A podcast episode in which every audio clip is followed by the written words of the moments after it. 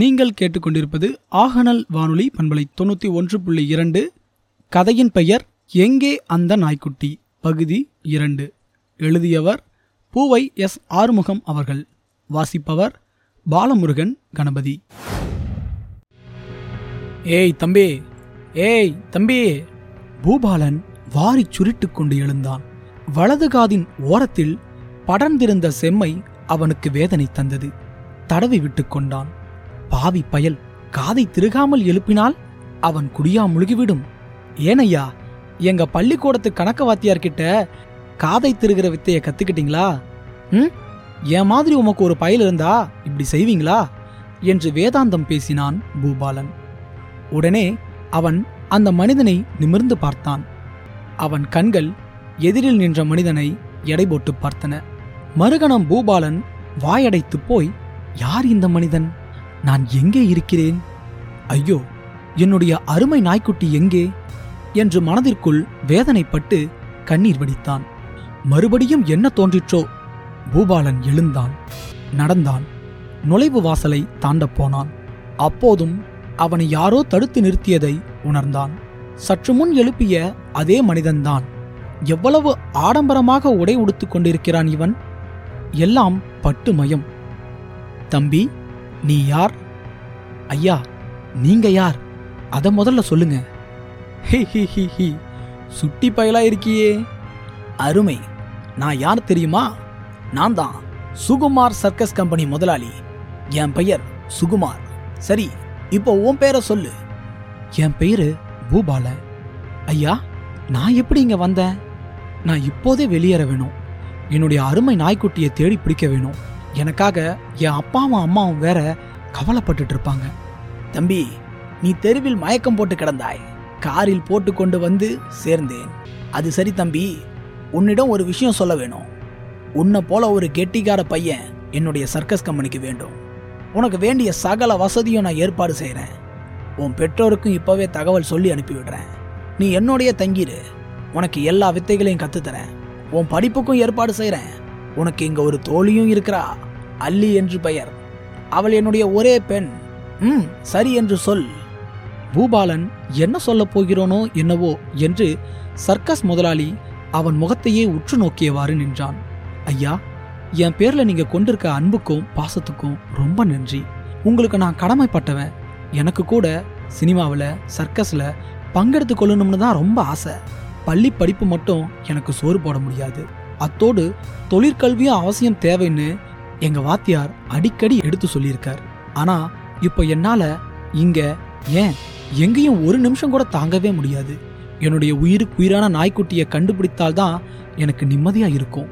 அது இல்லாம எனக்கு பைத்தியம் பிடிச்சிடும் போல இருக்கு. அந்த நாய்க்குட்டியை தூக்கிட்டு ஸ்டுடியோவுக்கு போறதா இருந்தேன். புறப்பட போற போது நாய்க்குட்டியை தேடினேன். காணல. அதை நாய் வண்டியில தூக்கிட்டு போயிட்டதாக என் அம்மா சொன்னாங்க. ஐயா நான் போயிட்டு வரேன். என்று சொல்லிவிட்டு புறப்பட்டான் பூபாலன்.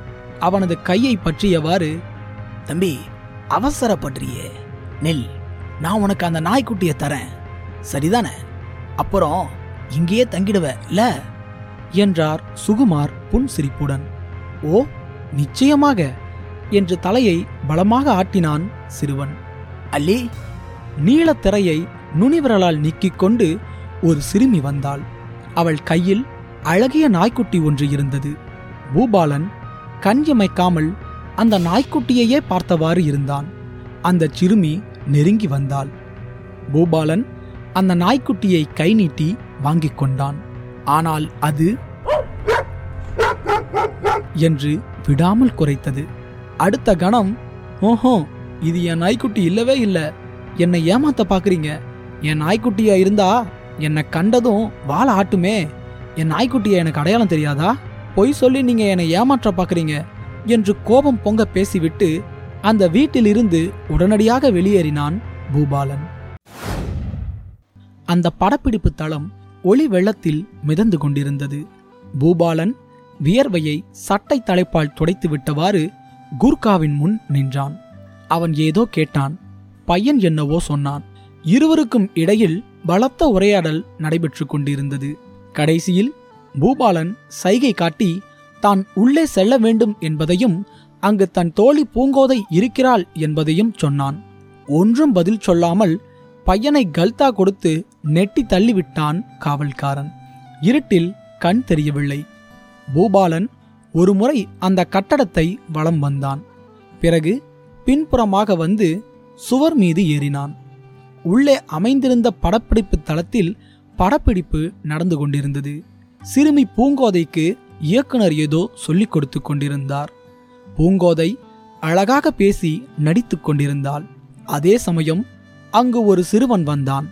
அவனிடம் இயக்குனர் ஒரு நாய்க்குட்டியை கொடுத்து ம் நான் சொல்லிக் கொடுத்தபடி நடிப்பாக்கலாம் என்று சொன்னார். பையனை கண்ட அந்த நாய்க்குட்டி குறைத்து கடிக்க முயன்றது. சிறுவன் பயந்து அலறினான்.